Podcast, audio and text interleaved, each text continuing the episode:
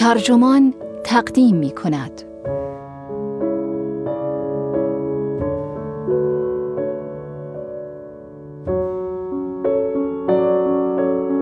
خودت باش توصیه مزخرفی است. چه دختر باشی چه پسر. این تیتر یادداشتی است نوشته لیا فینیگن که در آوتلاین منتشر شده و وبسایت ترجمان آن را با ترجمه آرش رضاپور منتشر کرده است. من نسرین اسنجانی هستم.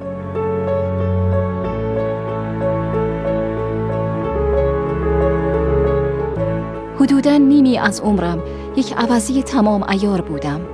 جوانکی با شوخی های نچسب و حرف های نیشدار.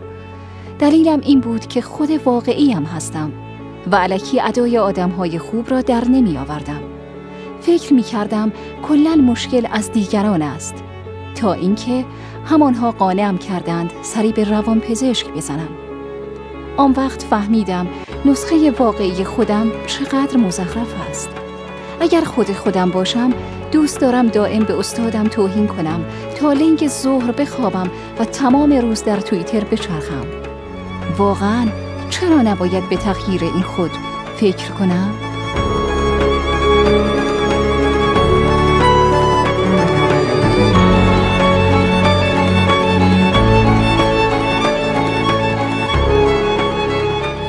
یکی از بهترین نصیحت هایی که شنیدم این بود. کمتر خودت باش. ماجرا مربوط به سال 2016 بود. درست یکی دو ماه بعد از آنکه از وبسایت گاکر بیرون آمدم. یکی از دلایلش این بود که جلسه ای را به شکل زنده از توییتر پخش کردم که در آن رئیس هم سرش را به یک چراغ کوبید. من 27 ساله بودم و داشتم یک مرحله تسکیه نفس را تجربه می کردم که از بخت بعد با داشتن مخاطبانی ملی برای نوشته هایم همراه شد. نتیجه اصلا خوب نبود. آن زمان مفتون این عقیده بودم که هویت به زعم خود فیلتر نشده ام را برای قشر کوچکی از مردم و نخبگان رسانه‌ای ابراز کنم. فکر می کردم اگر مردم از من و حرفهایم خوششان نمی آید مشکل خودشان است و من فقط باید خودم باشم. وقتی در مورد مقالات نشریه سلیت در توییتر پرت و پلا می گفتم صادقانه حرفم را می زدم. وقتی هم در وبلاگ ها مطالب نیشدار می نوشتم خود واقعیم بودم و در حالی که شوخی هایم همیشه هم به چسب نبود حتی یک لحظه به حقانیت آنچه فکر می کردم شک نمی بردم. خودت باش یکی از آن احکام پوچ خودیاری است که ورد زبان طیف نامتجانسی از هنرمندان است. از گروه راک ادیو اسلیف گرفته تا اپرا وینفری از آن حرف است که عموماً و از شوخی روزگار پیش از برقراری ارتباط با غریبه ها توصیه می شود. در مرحله تسکیه نفسم با خودم فکر می کردم یک اعصاب خردکن واقعی هستم. آدمی با تنز گزنده که نباید وقتش با موضوعات مبتزل تلف شود. کسی که شاید دوست داشته باشد در نخستین قرار عاشقانه پیرامون هولوکاست داده سخن سردهد یا پیش چشم همه به رئیسش توهین کند. به ویژه وقتی طرف مستحق چنین توهینی هم باشد. اما بعد بخشی از من که سر سازگاری با آن بخش دیگری را نداشت که میپنداشتم خود واقعیم است در عجب بود که چرا هیچ کس بعد از اولین قرار عاشقانه دیگر دلش نمی‌خواهد دوباره مرا ببیند؟ یا چرا مردم فکر می‌کردند ضد اجتماعی هستم؟ یا فرومایم یا دشمن نشریه سلیت؟ فکر کردن به این موضوع خوشایند نبود. آیا من در انزوا به اصالت خیش دست یافته بودم؟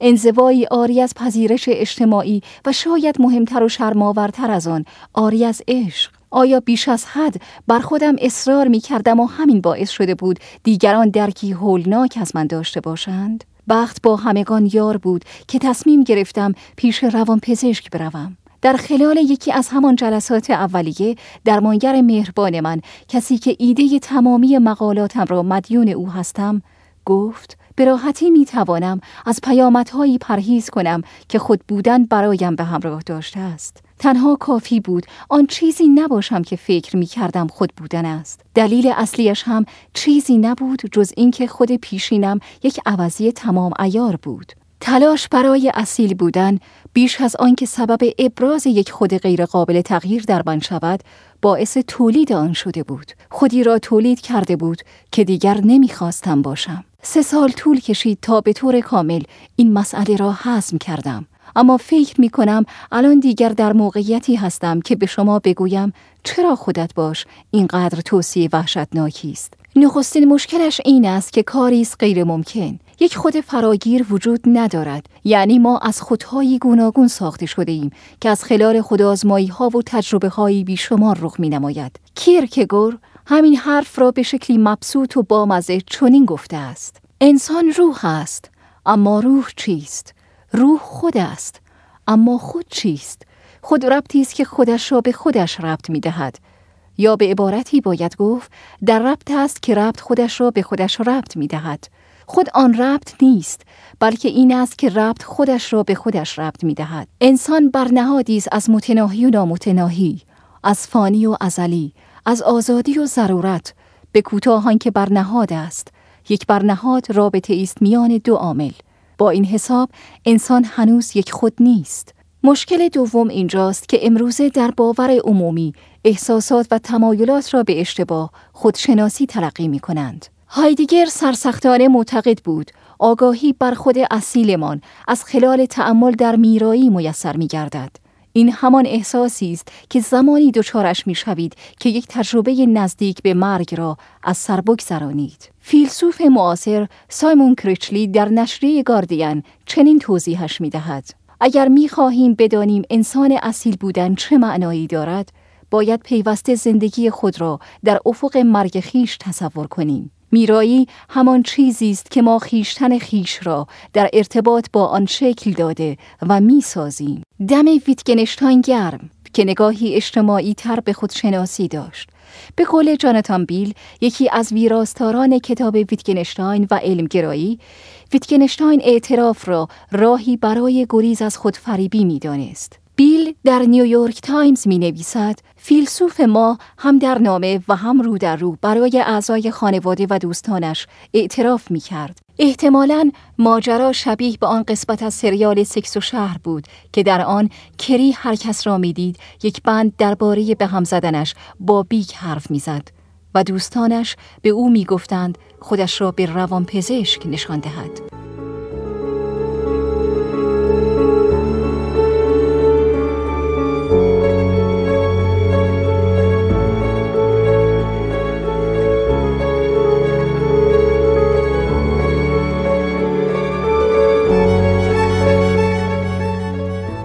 که پای زنها به میان آمد باید گفت برای زنها و دیگر گروه های سرکوب شده بی نهایت دشوارتر است که در جهانی خودشان باشند که در آن مردان سفید پوست و نازی ها دور افتادند تا حقیقت خیش را بیابند. فیلسوفان فمینیست معتقدند که زنان مجبور شدهاند به دیگری اجتماعی تبدیل شوند. لای چرخ تمامی فرایندهای خودشناسیشان چوب گذاشته شده و آنها را به بدن و نه به ذهن فرو کاستند. سیمون دوبوار می نویسد مرد سوژه است مطلق است. این یعنی آنکه زن دیگری است. جودیت باتلر در نظریه مشهور خود را یک توهم دانست. دیانا مایرز فیلسوف دیدگاه باتلر را چنین تشریح می کند یک مبدع سرگردان و ناپایدار تلاقیگاه متغیر امواج سرگردان و چندگانه و هویت سکسی یا جنسیتی شده چیزی نیست جز شکلی جسمانی یعنی تقلید و نمایش مکرر هنجارهای همه جا حاضر به خودم برگردیم بعد از سال 2017 چه اتفاقی افتاد؟ منظورم زمانی است که تصمیم گرفتم امواج سرگردان خیش را بر این متمرکز کنم که کمتر خودم باشم. صادقانه بگویم کنار گذاشتن یک شخصیت براشفته اینترنت محور به راستی تسکین دهنده است. به ویژه اینکه آنقدر بیقید هم بشوی که اصلا هیچ حرفی نزنی. خیلی خوب است که افکاری داشته باشی که احساس کنی متعلق به خودت هستند و چیزی دربارهشان به کسی بروز ندهی. یا تنها برای آن عده انگوش شماری بازگویشان کنی که مطمئنی حرفت را می‌فهمند. یا آنها را در وبلاگی بنویسی که تنها مشتریانش گروهی نخبه از خوانندگان وفادارت و در رأسشان پدر و پدر بزرگت باشند. بگذارید کمی هم در مورد صداقت سخن پراکنی کنم. من هم مثل هر روشن فکر نمای عینکی بالغ دیگری مدتها خودم را پشت سپر انکار و بی احساسی پنهان کرده بودم. با این حال بخشی از یافتن بود تازه خودم آموختن این بود که صداقت کارکردی الزامی در زندگی روزمره اجتماعی دارد. صداقت در زندگی واقعی خوب است برخلاف زندگی آنلاین که آزاردهنده است. کم و بیش یک سال قبل یک سگ گرفتم که نقشی اساسی در تبدیل شدن من به آدمی کمتر عوضی داشت. چرا که باید سه ساعت در روز مثل بچه ها با او صحبت می کردم و وقتی برای قدم زدن در خیابان می بردمش مردم جلویم را می گرفتند و می پرسیدند نژادش چیست و برای دندان افتادهش قش و ضعف می رفتند. من متوجه شدم چقدر لذت بخش است که به ایستی و به خودت ببالی و درباره سگت با غریبه ها صحبت کنی. چند هفته قبل سگم را به شعبه یو پی استور نزدیک خانه ام بردم که در داخل یک داروخانه واقع است. آقای سال خورده داشت داروهایش را تحویل می گرفت و تا چشمش به سگ من افتاد زد زیر خنده. من هم خندیدم چون می‌دانم سگم خنده دار است و در ضمن خنده هم مصری است.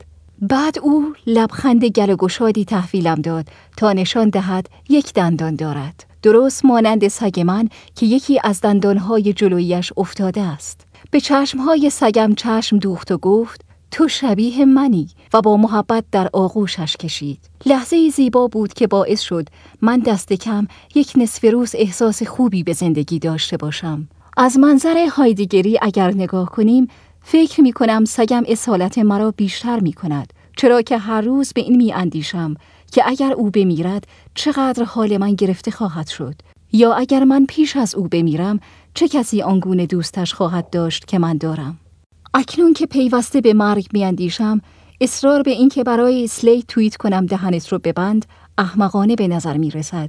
این یعنی بی خیال آن بخشی از مغزم که به شکلی وسواسی از اینترنت عصبانی است و نیاز دارد در اینترنت به دیگران بگوید چقدر از اینترنت عصبانی است. خدا جان یعنی حالا این ریختیم یک سگباز مکش مرگ مای چندش احساساتی یعنی سگم بود که مرا از تباهی حرفه‌ای و شخصیتی نجات داد او بود که یادم داد چگونه عشق بورزم بلا به دور داروهای روان پزشکیم در کنار جلسات روان درمانی که قبلا گفتم فوقلاده کمکم کردند. با این حال بدون شک در آغوش گرفتن آن فرشته عزیزم صد راه خودیابی نبوده است. ویراستار متن از من پرسید که آیا این حکم خودت باش تأثیر منفی هم بر فرهنگ داشته است؟ پاسخ صد درصد مثبت است. ایمیلی به ویلیام سوان استاد روانشناسی در دانشگاه تکساس در آستین فرستادم و از او خواستم جمله بهتر از خودت باش پیشنهاد دهد. پاسخ او خیلی خوب بود. او گفت یک نصیحت خوب برای آنهایی که فکر می کنند خودت باش چیز خوبی است این است که سخنرانی رهبر جهان آزاد را در آخر هفته گذشته نگاه کنند. اگر به برخی افراد مجوز بدهیم که خودشان باشند نتیجهش می شود همین سخنرانی هایی که دیدنشان مثل شکنجه است. من از کارشناسان دیگری هم پرسیدم که به نظرشان چه توصیه‌ای از خودت باش بهتر است.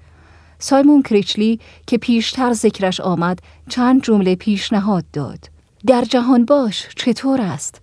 یا فکر نکن بنگر یا روی به سوی بیرون کن ندرون یا خوب مشاهده کن و چشم بر تردیدهایت ببند چیزهایی از این قبیل دوستم جان که لطف کرد و در خلال نوشتن این مقاله بسیاری از نظریه های هایدیگر را برایم توضیح داد. بنابراین اگر جایی را اشتباه کردم لطف کنید و بروید یقه او را بگیرید. گفت مرتب از خودتان بپرسید آیا این همان آدمی است که من می‌خواهم باشم؟ و دست آخر اینکه دوست دیگرم کلی کسی که هیچ وقت خودش را درگیر کلکلهای تویتری نکرده و هیچ وقت هم به یک آدم نگفته است دهنت رو ببند. یک دیدگاه مخالف جالب برای آنهایی پیشنهاد می دهد که شخصیتی پرهیاهو و نیشدار ندارند.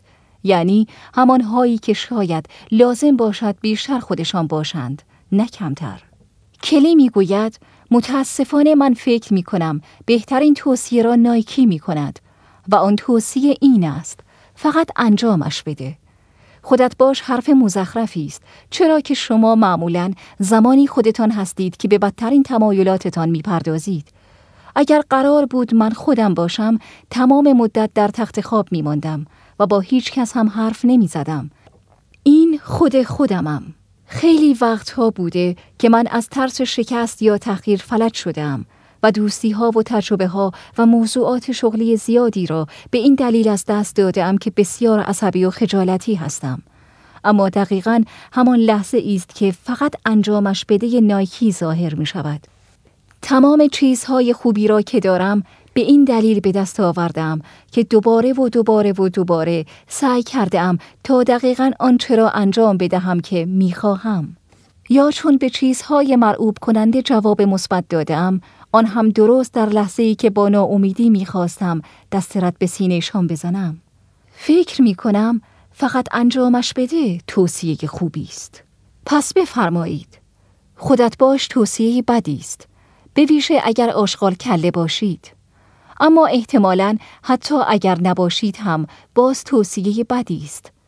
حالا می خواهم با همان لحن بی پرده و بلند نظر و خود اندیشانه ای که این قطعه را نوشتم حرف آخرم را بزنم. می خواهم به آن ویراستاری که در سال 2015 وقتی داشتیم قهوه می خوردیم و درباره آینده شغلی حرف می زدیم به من گفت تو مشکل شخصیتی داری بگویم دهنت رو ببند.